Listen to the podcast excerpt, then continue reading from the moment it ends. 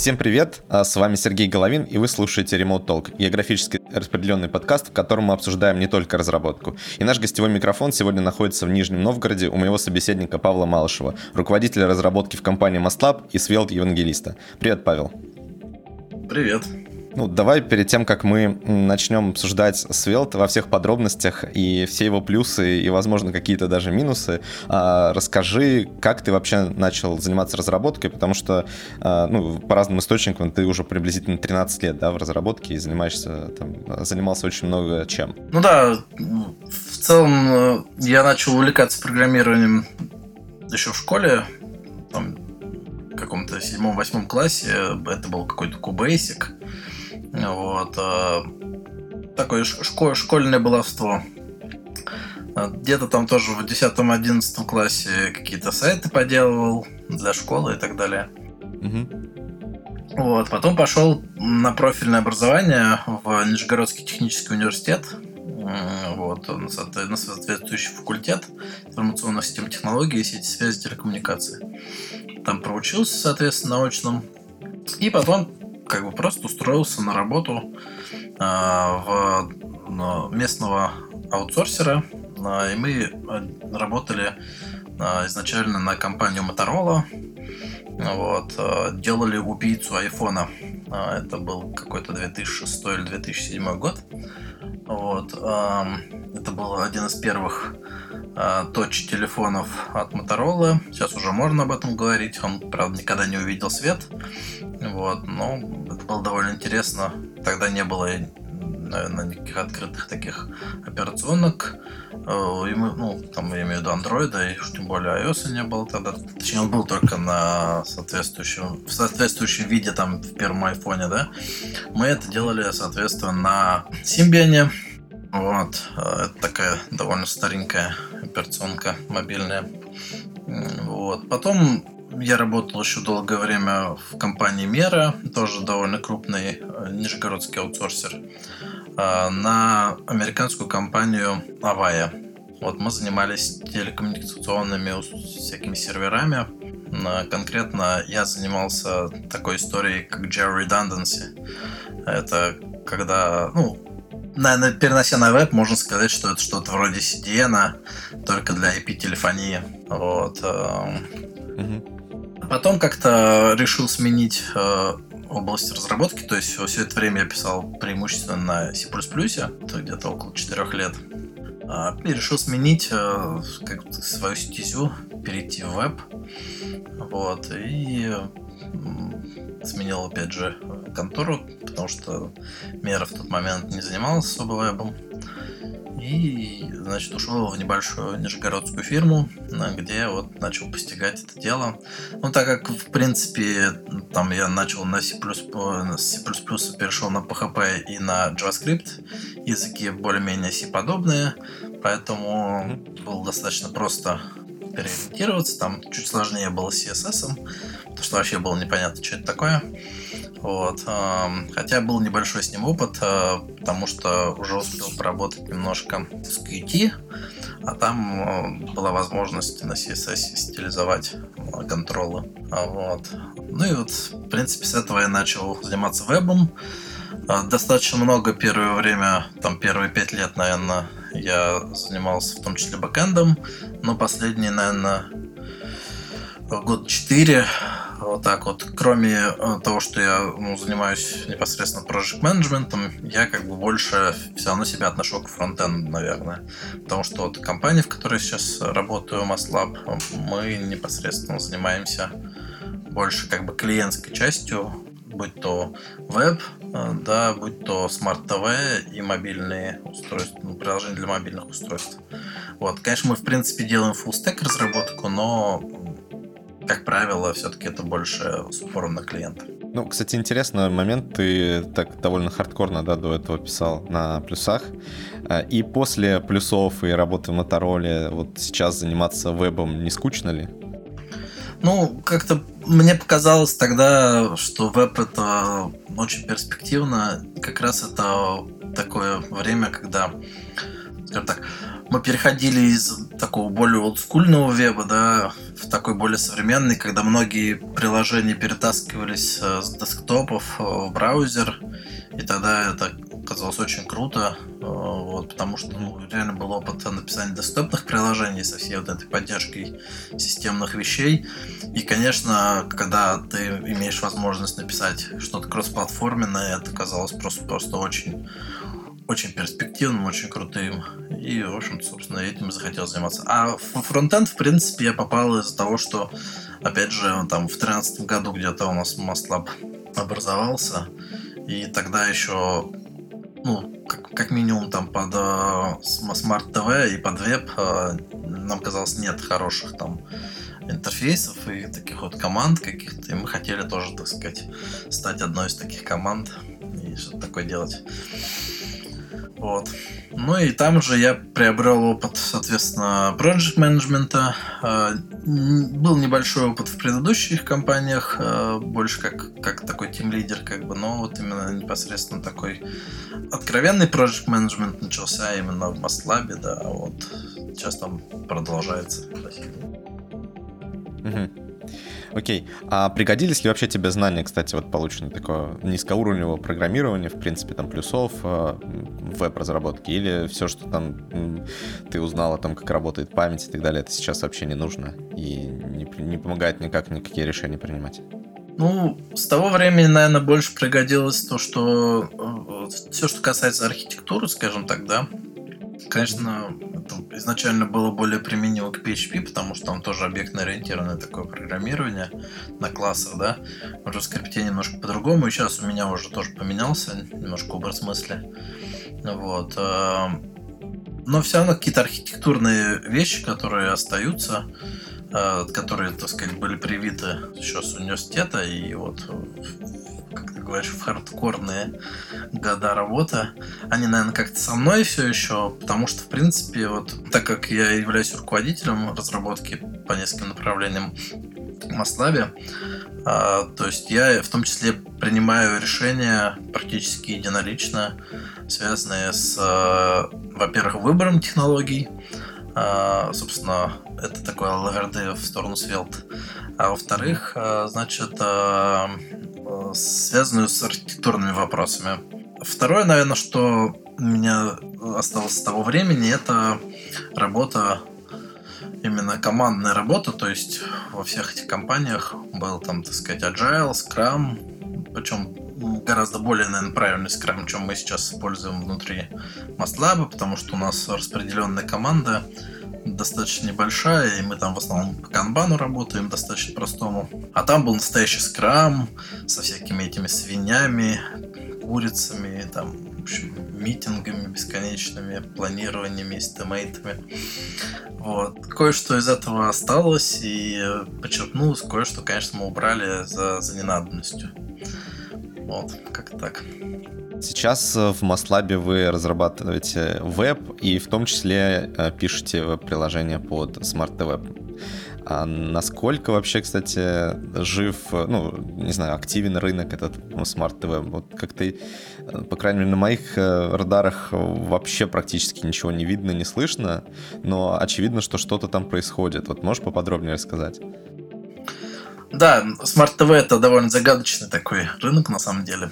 Когда мы на него выходили в 2013 году, вот, а, мы нам казалось, что это будет очень активно развивающееся направление, а, потому что как раз тогда начали появляться умные телевизоры, а, и как бы в принципе все шло к тому, что они будут удешевляться, и поэтому в скором времени не останется вообще телевизоров без этой функции, да, а, глупых телевизоров не останется. В принципе, так оно и произошло. При этом сам по себе рынок за это время сильно не развился. Возможно, из-за этого там мало конкуренции, и мы заняли достаточно такую неплохую позицию на нем.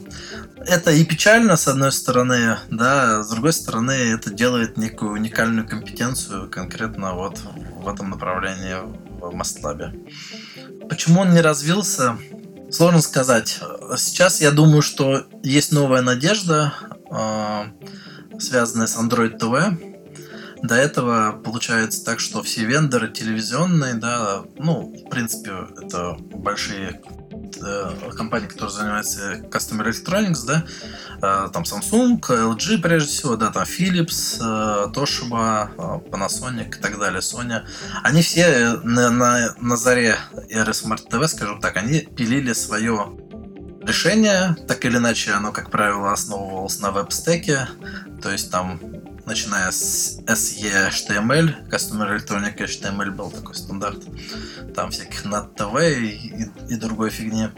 Вот. Э, и заканчивая, соответственно, э, вот более современными платформами, соответственно, Samsung, они нашли, куда приткнуть свой Tizen, который они сначала пытались засунуть в мобильное устройство, потом в носимую электронику. Но сейчас на Smart TV, наверное, он больше всего развился. А на э, в LG они развили WebOS, который они когда-то купили у Palma. Тоже не знали, куда его девать.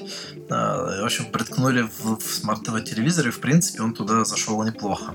Это две основные такие платформы.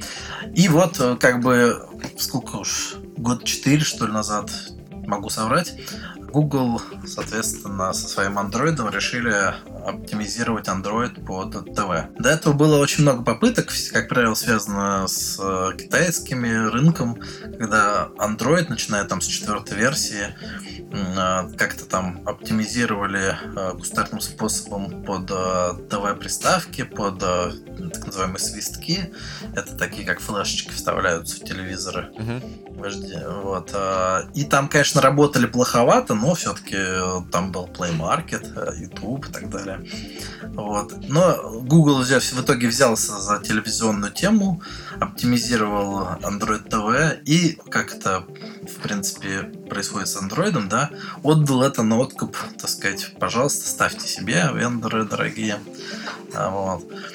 И сейчас, э, наверное, большая часть вендоров, кроме LG и Samsung, те, которые имели тоже свои платформы на веб-стеке, а, там Philips, опять же, Toshiba, Panasonic, Sony, они все перешли так иначе на Android TV. И вот это вот направление, ну, то есть это нам дает надежду, что направление будет двигаться. Samsung и WebOS, они все-таки пока пытаются держать свою марку. Но я думаю, они тоже, возможно, итоге сломаются и перейдут на Android TV. Не знаю. Ну окей, тут мы, мне кажется, плавно подходим к Svelte. А, и правильно я понимаю, что как раз а, ты в свое время или вы как компания выбрали эту библиотеку именно для того, чтобы делать а, приложения или плагины для а, Smart TV? Ну, в том числе, да, в том числе. Вообще история достаточно длинная у нас со Svelte, то есть я начал о нем писать где-то году в семнадцатом, тогда еще была первая версия. Но тогда мы как бы сами его тоже не сильно попробовали, буквально в одном проекте. Но первый совсем проект, который мы на нем сделали, это был проект виджета для веб-сайтов. Uh-huh. А, собственно, тогда просто пришел такой проект. А, ну, все знают, что такое виджет для сайтов. Там, да, скрипт, который вставляется на сайт. Мы не знаем, что это за сайты, которые будут его использовать. Там как какое количество у них пользователей, сколько сам сайт весит, какое там требование к загрузке. То есть в итоге требования к этому виджету достаточно жесткие. То есть он должен весить очень мало, чтобы не загружать сайт клиентов, и он должен быстро работать, чтобы, так сказать, вот этот вот довесок не напрягал пользователей. И как бы выбор был невелик, на чем писать. В тот момент мы писали на Vue.js. Это как раз 17 год. Но Vue там он где-то 40 килобайт весит, а для такого виджета это очень большая, то есть самого, самого ядра, да, это очень большое число. Нельзя было брать для виджета 40 килобайт только view, да, потом писать и получать там, не знаю, 80 килобайт на 100 килобайтный, 100 килобайтный виджет. Это минифицированно, естественно. Вот. Э, и поэтому мы начали искать решение, уже склонялись к тому, чтобы написать его на ваниле, то есть на чистом JavaScript с нуля.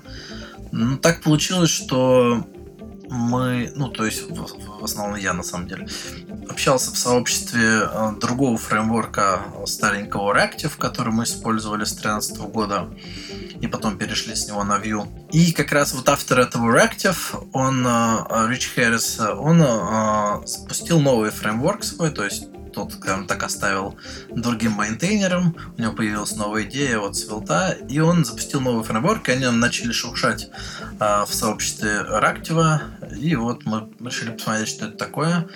Визуально он очень был похож на Vue и на Reactive, э, и поэтому как бы все было привычно и понятно, за исключением того, что он очень круто компилировался и превращался в ванильный JS, при том, что мы, так сказать, писали на высоком уровне абстракции.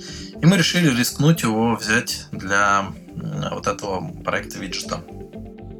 И на самом деле не пожалели, то есть э, он в тот момент, это была какая-то там достаточно небольшая версия, вот. Э, ну, он работал достаточно хорошо, никаких с ним особых проблем не возникло. Ну, опять же, маленькое приложение, да.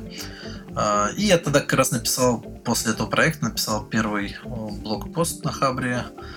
А, в принципе, о том, что вот смотрите, ребята, есть такой Svelte, э, и он прикольный, нам понравилось. Статья вызвала, конечно, большой резонанс, часто негативный. Ну, что ж, вода, кто-то точит камень. Сейчас мы имеем то, что имеем. Ну да. А, можешь чуть подробнее вообще рассказать о Svelte, потому что, ну, я думаю, что, может быть, даже не все слышали о нем. А, если даже что-то слышали, то наверняка вот то, что они слышали, может оказаться не совсем а, правдой. Вот можешь просто поподробнее рассказать, какие плюсы, какие минусы, вот кроме того, что он маленький, компилируется в условно ванильный JavaScript? Ну, начнем с того, что если вы не, не слышали Aswell, то вы не следите за трендами э, веб-разработки, потому что в, в прошлогоднем опросе State of JS Swell получил самый высокий рейтинг интереса среди фронтенд фреймворков, а также премию Prediction Award за новейшие технологии. А, и он вошел, как бы, скажем так, в пантеон топовых фреймворков, таких как Angular, э, React, Vue, там Preact и Ember. Ну, а все остальные, они где-то, так сказать, э, и там Svelte, да. Соответственно, все остальные фреймворки, там всякие Aurelia, я не знаю, Riot и так далее, они где-то там уже на задних планах. Э, Svelte использует как бы интересную идею – ее одно время называли идеей исчезающих фреймворков. Сейчас, как бы, так как эта формулировка получила достаточно много критики, ну, как бы я ее стараюсь не использовать, как бы она вводит несколько людей в заблуждение. Вот. Но в целом идея такая. Мы пишем наш исходный код наших компонентов. Да, это тоже компонентный фреймворк, условно как React или Vue компонентный UI фреймворк, это очень важно отметить. Svelte занимается только UI. А, вот. Мы пишем вот эти наши компонентики э, в виде single file components. А, тоже концепт известный, знакомый э, Vue разработчикам. Впишем мы эти компоненты на высоком уровне абстракции. То есть это достаточно высокоуровневый код, очень декларативный и очень читабельный и поддерживаемый. То есть это нам гарантирует хорошую поддержку и понимание кода там всеми членами команды, да. Э, эти single file components, они, соответственно, позволяют написать вот компоненты как именно законченные юниты, например, в отличие от React, где, в принципе, компонентная система немножко недоделанная, потому что React никак не управляет, например, стилями или анимациями и так далее, а что важно для, для современных UI. Во Vue более закончена, соответственно, в Svelte тоже очень законченная компонентная система. Мы пишем законченный юнит э, на высоком уровне абстракции декларативно. В итоге э, Svelte имеет обязательный шаг компиляции, то есть, как правило, он добавляется дополнительным шагом в сборщик, будь то Webpack или Rollup, или там Parcel, сейчас еще модная штука. И на выходе все это дело компилируется, сейчас очень важно, да, в низкоуровневый и очень императивный код. То есть вот, ну, вот я когда рассказываю про Svelte, я всегда пытаюсь донести именно эту мысль, она очень простая и, как мне кажется, очень понятно доносит суть. То есть пишем мы на высоком уровне абстракции и декларативно, а итоговый код это очень низкоуровневый код и очень императивный код. Низкоуровневый оперативный код, напрямую использующий дом API, а, он, как правило, очень перформант, да, он очень а, не, не требователен к памяти и не, небольшой по размеру. Вот вся магия на самом деле. Ну вот это, кстати, очень интересно, то есть все-таки по поводу магии как, э, ну, может возникнуть вопрос. У Svelte прям на главной странице написано, что нет никакого виртуального дома, все компилируется на нативный JavaScript. Как тогда происходит вообще change detection? Как Svelte определяет, что и в какой момент ему нужно изменить? Ну, механизм на самом деле change detection, конечно же, есть. То есть Virtual DOM, да, это фактически механизм э, change detection. Просто Svelte, то есть инновация Svelte заключается в том, что вот несколько шагов которые заключены в рантайм машине виртуального дома, он переносит в build time, то есть в момент компиляции. Делается это с помощью статического анализа и ahead of time компиляции, да, э, на основе э, абстрактных синтаксических деревьев. Иными словами, есть прям очень просто, да, Svelte берет ваши компоненты и смотрит в них прям вот по-настоящему смотрит, да, то есть он пытается определить, а вот как бы мы это делали глазами, да, а связи там, условно говоря, между какой-то переменной и ее использованием в шаблоне. Или этой же переменной э, ее использованием там в реактивном выражении и так далее.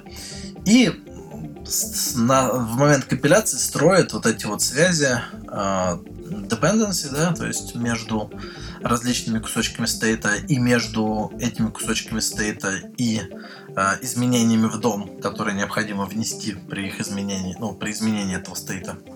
Угу. И генери... фактически генерирует код, э, который ничем не отличается от кода, который бы мы с вами написали, если бы очень точечно руками э, отслеживали это все сами.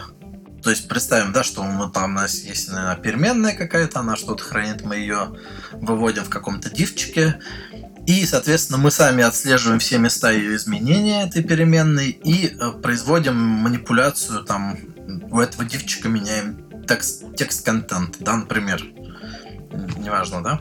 То есть дергаем непосредственно дом API на элементе, на дом элементе и меняем, ну, и записываем туда новое значение. И так мы делаем для всех Э, случаев использования этой переменной внутри компонента. Естественно, что так э, писать сложно. Как правило, так не пишут, потому что в итоге мы при, при, приходим к, условно говоря, комбинаторному взрыву. То есть количество связей, вот этих вот стейтов, да, мест в доме, которые надо обновить, оно начинает как бы переваливать через э, ну, то, что может нормально отслеживаться человеческим мозгом и так далее. И поэтому мы начинаем что делать? Мы начинаем оборачивать все это дело в абстракции.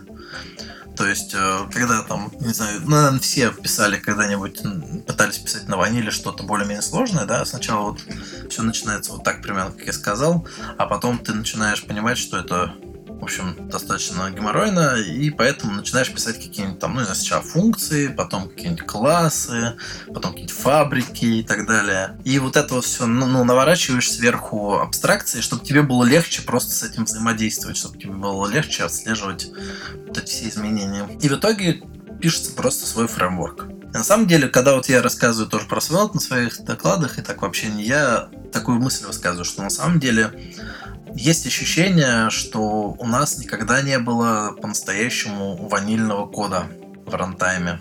Именно из-за того, что написать более-менее сложное приложение вот прям таким хардкорным подходом, когда все делается руками, да, ну, это практически невозможно. Uh-huh. Любой здравомыслящий разработчик в какой-то момент бросает это делать и начинает накручивать абстракции сверху. Но компилятор, да, то есть машина, ей все равно, для нее это нормально совершенно. Она, наоборот, отлично выполняет такие рутинные операции. И поэтому, условно говоря, комбинируя бизнес-логику, там, так сказать, человеческая способность к абстрактному мышлению и так далее, то есть с, вот такой вот умением машины анализировать большой объем связей, кода, да, и так далее, и генерить, э, в принципе, очень прямолинейный, тупой и очень эффективный из-за этого код.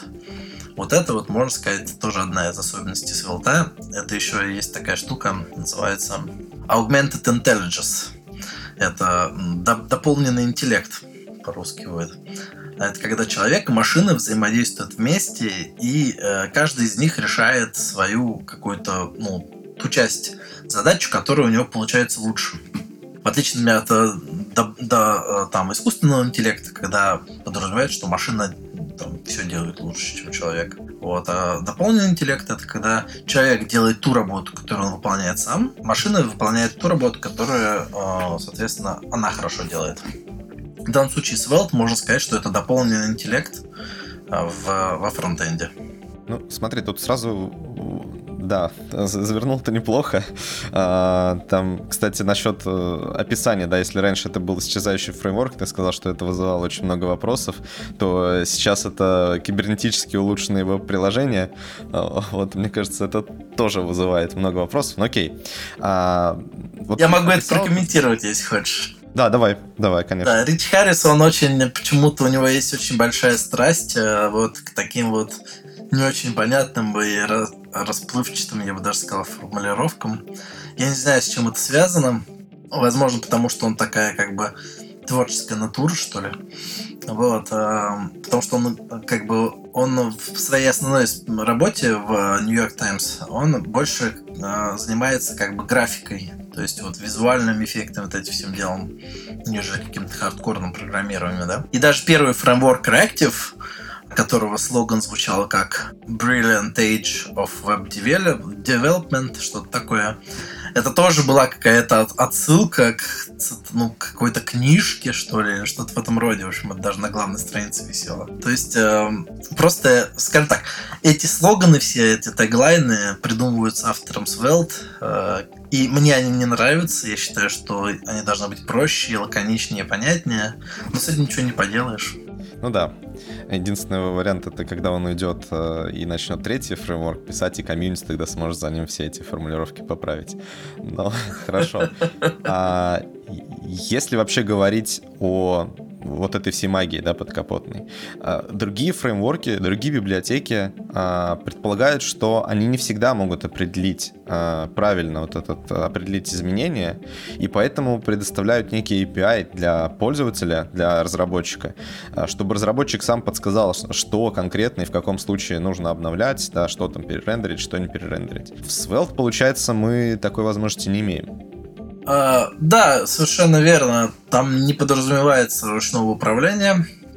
Более того, если уж мы хотим, так сказать, немножко похаять его, да, или найти какие-то слабые стороны, в нем есть такая проблема, скажем так. Визуально он очень прост, и у него очень там красивая дока и хороший туториал, и прекрасный репл, в котором можно там, так сказать, смотреть примеры и тут же их править. И как бы по, своему, по своей сути это компонентный фреймворк, очень похожий на другие фреймворки.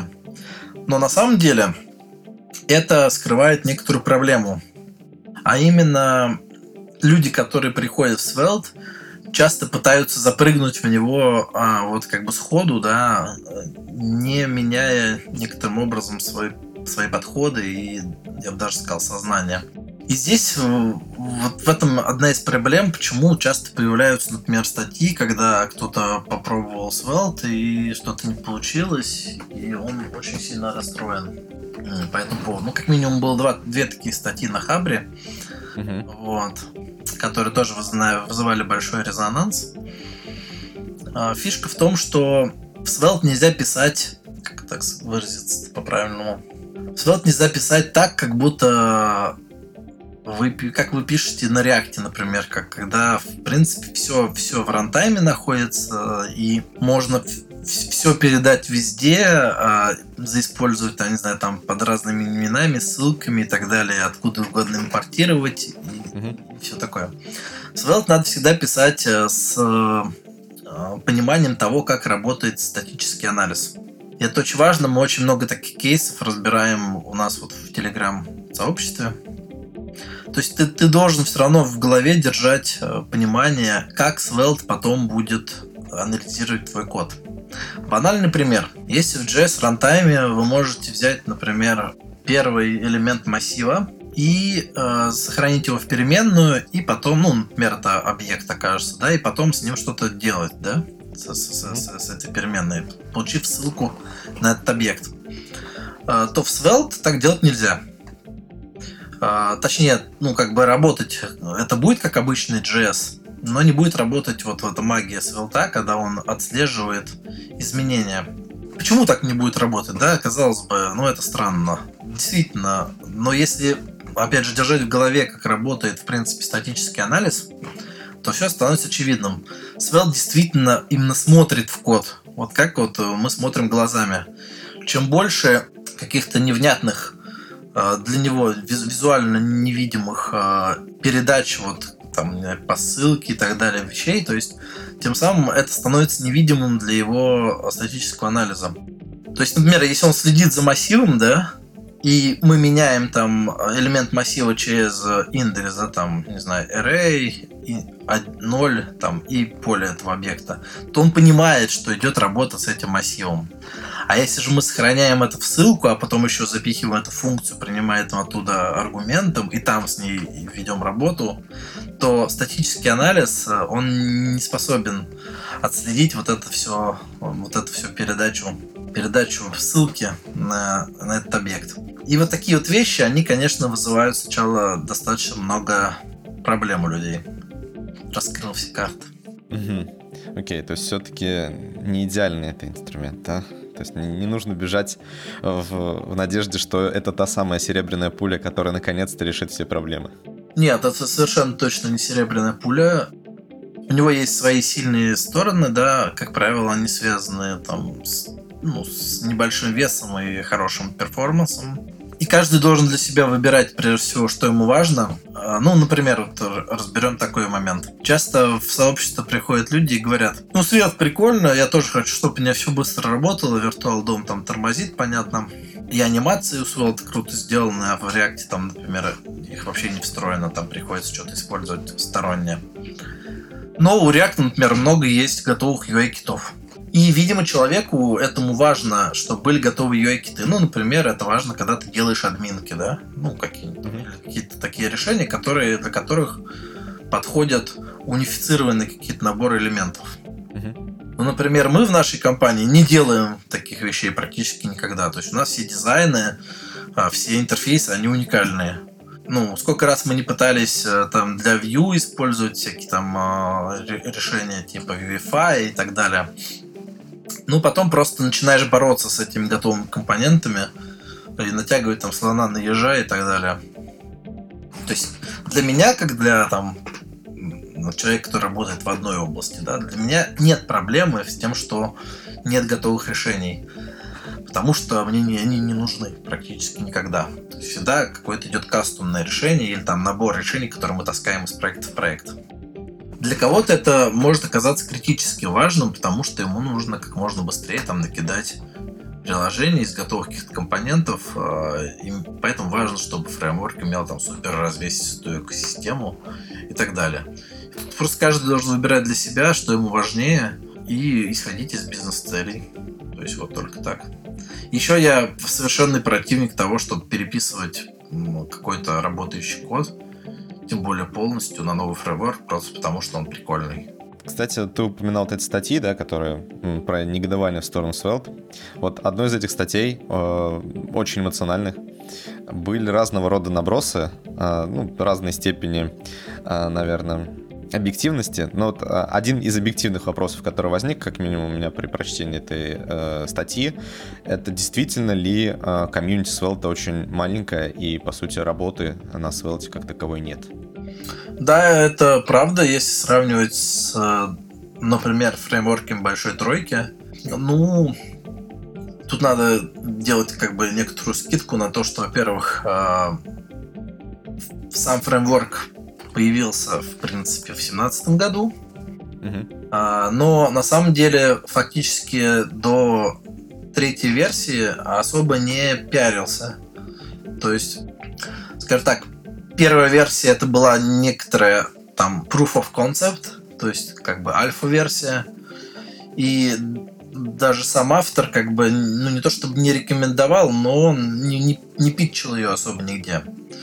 Со второй версии он начал где-то уже выступать, что-то рассказывать, да, но, э, скажем, условно говоря, это была бета, то есть были учтены. Так как, в принципе, концепт довольно-таки как бы новый для фронтенда. И не совсем было понятно, как это сделать э, максимально правильно, как бы аутентично и так далее, то был поиск некой такой вот с, э, правильной формы. Вот так вот. Только начиная с третьего, с третьей версии, это апрель 2019 года, можно сказать, Svelte, так сказать, вышел в свет. Автор тогда выступил с большим докладом Rethinking Creativity, который можно посмотреть на, на Ютубе. Я вообще всем очень советую.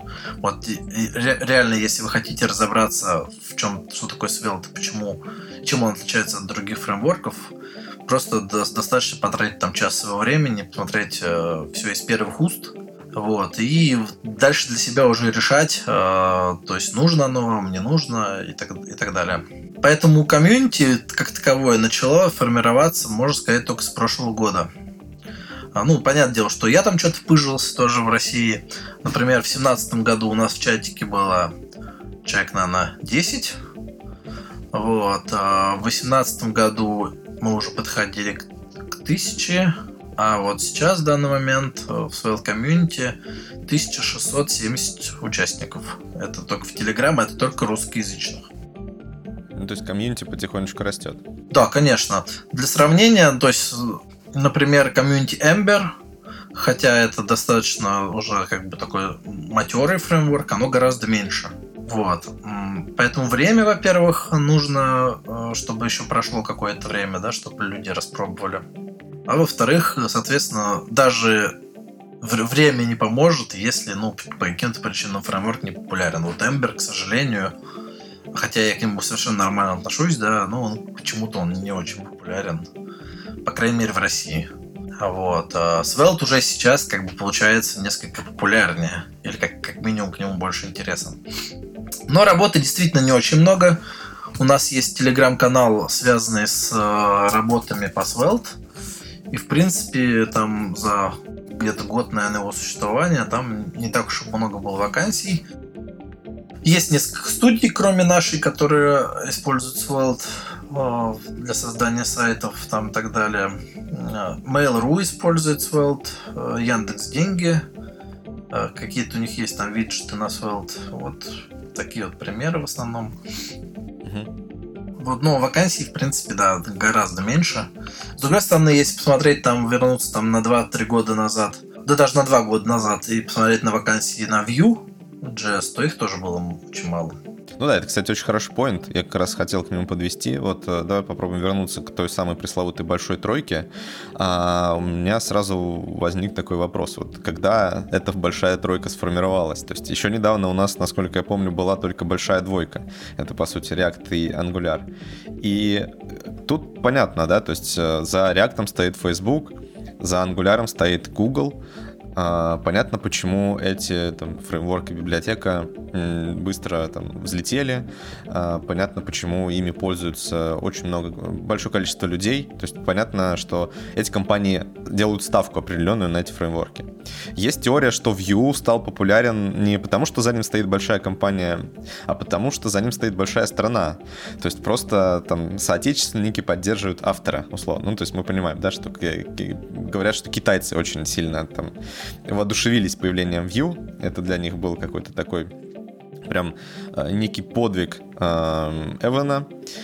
И есть даже фильм, я забыл, кто автор фильма по поводу появления Vue, где как раз даже они не скрывают и говорят, что да, вот мы очень любим это только из-за того, что автор наш соотечественник. Вот как ты считаешь, есть ли какой-то вообще шанс у Svelte стать, например, новым таким большим фреймворком и, уже сформировать большую четверку. И если есть, то есть ли у него какие-то конкуренты, которые претендуют на вот это место четвертого в этой четверке? Ну, во-первых, прокомментирую по поводу Vue. Угу. Я считаю, что во многом вот то, что сейчас сказал, это обосновано действительно. То есть китайцы, на самом деле, они очень такое национализированное сообщество, то есть они очень такие сплоченные ребята, и, ну, тут как бы не мудрено, потому что когда там у вас там насчет миллиарда, да, уже идет, ну, сложно не сформировать свою какую-то уже просто, ну, гигантскую цивилизацию, да, и, конечно, эта цивилизация, она стремится внутри себя иметь э, все свое, да, там у них есть свои Амазоны, э, которые мы все знаем, да, э, аналоги, я имею в виду. У них есть свои Samsung и так далее. И у них есть свой фреймворк. И если посмотреть, например, особенно раньше на компоненты на Vue, они же даже просто в, в GitHub пушили ритми на китайском, и до сих пор очень много компонентов, которые ритми на китайском. Ну, да, потому что... заходишь Хотя это, видишь. в принципе, не принято. Да, это не принято. Вот, как бы. вот даже русские разработчики, да, мы как бы стараемся писать ритми на английском. Угу. А китайцы нет, они вот они к этому нормально совершенно относятся. И, ну, потому что их несколько миллиардов человек. У них огромный рынок просто. Вот. И я, да, думаю, что во многом успех Vue он связан еще с этим. Но это больше как бы, скажем так, с финансовой точки зрения до этого, если говорить о том, почему, как же он так смог прорваться, если за ним нет корпорации. Но, с другой стороны, Vue очень хороший фреймворк сам по себе. И он как бы занял определенную пустоту, определенную нишу там а, между Angular да, и React. Хотя, кстати, возвращаясь к вопросу большая двойка и большая тройка, есть люди, которые вообще утверждают, что есть большая единица, и все под себя подмял React. Вот. А, и как бы Angular просто... Ну, я помню еще время, когда вышел второй Angular, и он настолько отличался от первого, что все так взгрустнули, и, в принципе, тогда его перспективы были такие туманные довольно. И только благодаря напору, наверное, Гугла и тому, что Angular визуально очень знаком там, не знаю, ребятам, которые с Java переходят, то есть он такой ООП. Да, такой есть действительно. А вот. Да, то есть поэтому многие, как бы, вот эти два фактора, они соединились, и, в принципе, Angular выстоял, потому что, ну, вот я говорю, там, когда там вот эти были чехарда с версиями там и так далее, когда фактически нам подали под тем же названием другой совершенно фреймворк, тогда казалось, что возможно, комьюнити не, повер... не повернется к нему лицом, и React окончательно все захавает. Но имеем то, что имеем. А по поводу Svelte, э, ну, мне кажется, что на самом деле у нас уже есть э, большая четверка, или, как я ее называю, фантастическая четверка.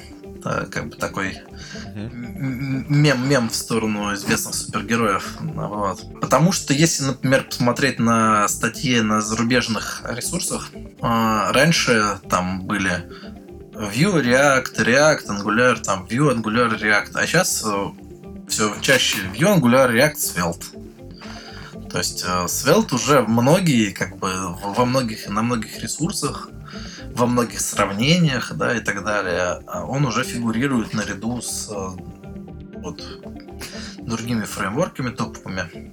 И я думаю, что он тоже занимает свою определенную нишу. А вот именно для, как минимум для тех приложений, которые там требуют э, действительно низкого потребления памяти и быстрого рантайма. Угу. Ну а конкуренты есть ли у Svelte, которые могут потеснить э, его из вот этого пьедестала почета? А, ну, конечно, есть. А, в принципе, да, даже Vue он достаточно быстрый, и вот сейчас третья версия обещает быть еще лучше. Если, скажем так, вне вот этой топ, топовых фреймворков, да?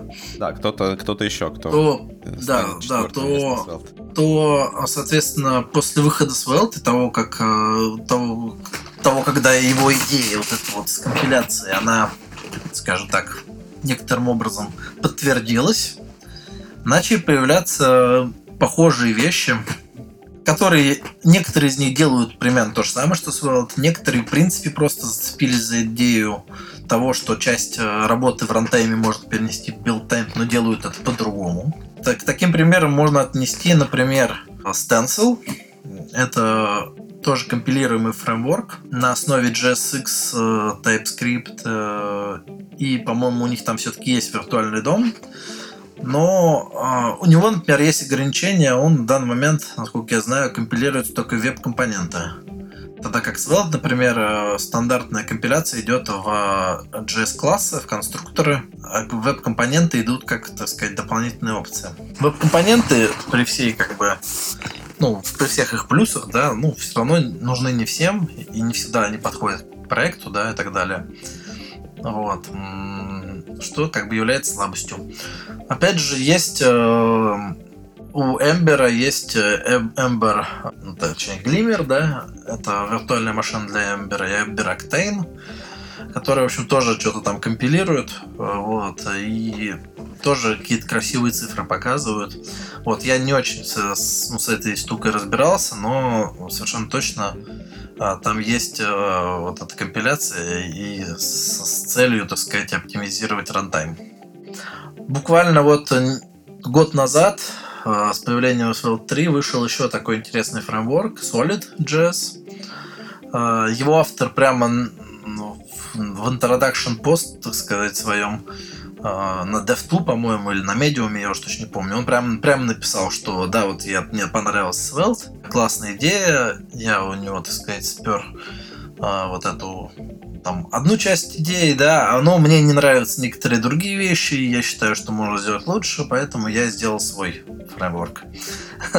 Вот. А, ну, пока он такой, как бы, сыренький, на мой взгляд, и ну, можно посмотреть для интереса. Там автор попытался сначала использовать JSX. одна из претензий к Svelte, то, что в нем опять же свой шаблонизатор, да, и нет возможности типизации в шаблонах с помощью TypeScript, то, что в данный момент TypeScript поддерживает фактически только JSX. И он попытался использовать JSX, но, видимо, у него не совсем это получилось, потому что вот автор Свелл Рич Хэррис, он когда-то рассказывал о том, почему он не стал брать JSX при всей ее популярности. А именно потому, что шаблоны на JSX очень сложно статически анализировать, практически невозможно. Потому что это может быть, ну, так сказать, любой JS. Вот. И на самом деле у автора Solid тоже не получилось. А, потому что его вариант шаблонов это некая смесь JSX с дополнительными HTML-подобными конструкциями для, для управляющих всяких вещей, типа if, else, for и так далее. Вот такие вещи. Он, ну, они не как в JSX, там с помощью мапа и так далее. И, и, и там этих операторов до других обычных JS. Вот, то есть там такой полу JSX, полу не знаю что. Вот. Но, говорят, фреймворк тоже быстрый, интересно работает. Вот. Эм, мне, наверное, он визуально просто меньше нравится. И вот, ну, наверное, стоит на него тоже посмотреть. Может быть, он что-то интересное разовьется. Ну, то есть получается, что в принципе сейчас каких-то значимых фреймворков с новыми идеями или старых фреймворков, которые там э, восстали из мертвых, э, да, ну, условно не мертвых, но да, ну, безызвестных, которые претендовали бы на позицию вот этого четвертого места рядом с большой тройкой, особо-то и нет. Ну, это мое мнение, да, то есть э, мне, честно говоря, вообще не кажется, что вот эта вот большая тройка или фантастическая четверка это правильное разделение. Uh-huh. Мне всегда казалось, что Big Three это какая-то очень такая непонятная, то есть градация, потому что все три фреймворка, они как минимум достаточно разные. Я бы делил фреймворки больше по их назначению, скажем так. То есть для меня очевидно, что Svelte, React и, наверное, Vue, хотя и в меньшей степени, это чисто UI фреймворки. React может называть себя либой, э, библиотекой и так далее. Но на самом деле это UI фреймворк. А почему это не библиотека, на мой взгляд? Потому что библиотека должна нести в себе э, некую утилитарную функцию и не диктовать структуру приложения. Все-таки React это фреймворк, то есть каркас, да, потому что он говорит нам, что вы будете писать на компонентах, вот вам единица измерения вашего приложения и так далее. И у него нет никакой-то утилитарной функции определенной, как, например, jQuery. А, jQuery понятная утилитарная функция. Упрощаем дом API а, и оборачиваем а, браузер специфик фичи. Все. Понятные вещи. Дальше крутите сами. Вот. Поэтому мне кажется, что React, Vue и Svelte это в чистом виде э, тройка UI фреймворков. А, то есть эти фреймворки занимаются исключительно UI. А, Vue в меньшей степени, потому что у них интересный подход к построению экосистемы, когда все значимые вещи, кроме самого UI-слоя, будь то роутер или там работа с данными и так далее, они тоже как бы включены в официальные ну, как такие, расширенный пакет, скажем так. А, например, но с другой стороны, например, Angular, но это далеко не UI фреймворк. Это настоящий application фреймворк, да, с огромной внутренней кухней, который, в принципе, вот просто берешь, да, и пишешь на нем все вот до. И сравнивать его, вставить его в один ряд с реактом, который, в принципе, в голом виде не умеет вообще ничего, ну, это очень странно, на мой взгляд. Мне кажется, вот, например, э, Angular стоит сравнивать с Ember. Ember тоже application framework, у него там тоже куча всего из коробки, там хуже, лучше, это уже другое дело, да? Но они вот из этой, скажем так, э, из этой касты фреймворка, да, фреймворки такого типа. Вот я бы так как-то делил, потому что часто вот тоже приходят э, к нам в комьюнити, там типа, где роутер? Ну, нет роутера, простите. Берите любой, какой вам нравится. Потому что Svelte это UI фреймворк, он отвечает только за ваш UI. Окей. А давай от вопросов обсуждения различных фреймворков и не фреймворков и что к чему относится, перенесемся немножко к более приземленным темам и поговорим о твоем городе, о комьюнити в этом в Нижнем Новгороде. А, на самом деле мы как раз-таки с предыдущим гостем так уж получилось обсуждали тоже Нижний Новгород, но то был взгляд со стороны человека, который ближе к железкам и низкоуровневому программированию. То есть мы там говорили про Intel, ну и, соответственно, говорили там про летнюю школу Intel. Вот со своей стороны, как человек, который ближе к фронтенду, можешь рассказать, а, что у вас вообще в городе с точки зрения э, комьюнити происходит? То есть какие-то метапы, возможно, конференции, вот все что угодно. Ну, у нас э, достаточно большой JS комьюнити. Наверное, самое большое из девелоперских комьюнити в Нижнем Новгороде это именно JS. Оно называется JSNN. Угу. Вот. Э, конкретно в чатике Телеграма у нас там порядка уже там тоже полтысячи человек. Мы достаточно часто проводим метапы, ну, как минимум два раза в год совершенно точно. Бывает даже чаще, хотя сейчас вот с пандемией, конечно, непонятно, что будет дальше. Ну да. А, на метапах э, читаем, то есть полноценные доклады, там 4-5 штук, правило бывает. Часто нам в этом деле помогает Яндекс, там, так сказать, предоставляет площадку или другими какими-то вариантами. Метапы, естественно, бесплатные. Из каких-то платных таких вещей у нас есть э, ГДГ Нижний Новгород, да, а, ну, точнее Горький, если быть точным, то есть Google Developer Group, да, вот, э, тоже раз в год проходит осенью эта конференция. У нас тут есть этот технопарк. Вот внутри него, как правило, происходит конференция. Там небольшая цена, что-то там 500 рублей, что ли, за вход. Ну, в общем, так, так просто марку держат, так сказать, э, чтобы просто так люди не ходили. Вот. Тоже приезжают э, ребята из рубежа, в том числе. Тут организаторы стараются привозить всяких интересных спикеров из рубежа, и из Москвы, и Питера. Ну и наш тоже выступает. А, что еще такого рассказать? Есть более мелкий комьюнити, там, питанистов и так далее. И есть э, ресурс IT52.ru, который, ой, .info, который э, как бы описывает, рассказывает про всякие события mm-hmm. в нашем регионе. Там а, всякие, то есть там и метапы, и всякие онлайн-курсы, и сообщества, и так далее. Да, мы его как раз в прошлый раз обсуждали, да. Да, ну это такой как бы общий, общий для всех, скажем так. А, расскажи, что тебе нравится в Нижнем Новгороде и что не нравится? В Нижнем Новгороде, в принципе, мне по большей части здесь комфортно. Если быть точным, я живу даже не в Нижнем Новгороде, я живу в пригороде. Вот. А, нравится то, что это, с одной стороны, миллионник, да, то есть э, город с достаточно развитой инфраструктурой. Угу. С другой стороны, он все-таки не такой суетливый, как Москва. Тут достаточно красивые вот эти вот э, у нас так называемая стрелка, да, и вот эти реки, Волга и Ака. Само, сама, сама структура города достаточно симпатично выглядит, когда есть низкий берег, высокий берег. А, мосты, вот это все, хотя это и ну, является генератором пробок. Вот, но как- как-то мне это по душе, наверное, так скажем.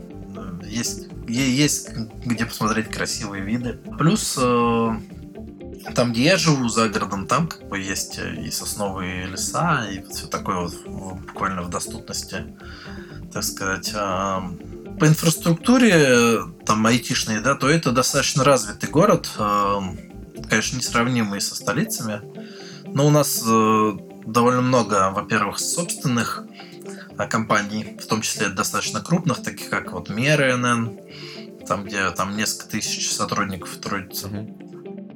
Вот. Есть много мелких фирм, есть много филиалов крупных компаний, там, а начиная от Intel, да, а, заканчивая там и ПАМами, а, и, и другими там, ну, Яндекс тут есть, и Mail.ru, и нету, на самом деле, Надкракер, вот. То есть, в принципе, и работы достаточно много. Ну и это выгодное место с точки зрения того, что это близко к Москве, потому что там, ну вот я часто мотаюсь в Москву, там мотался, точнее, по работе.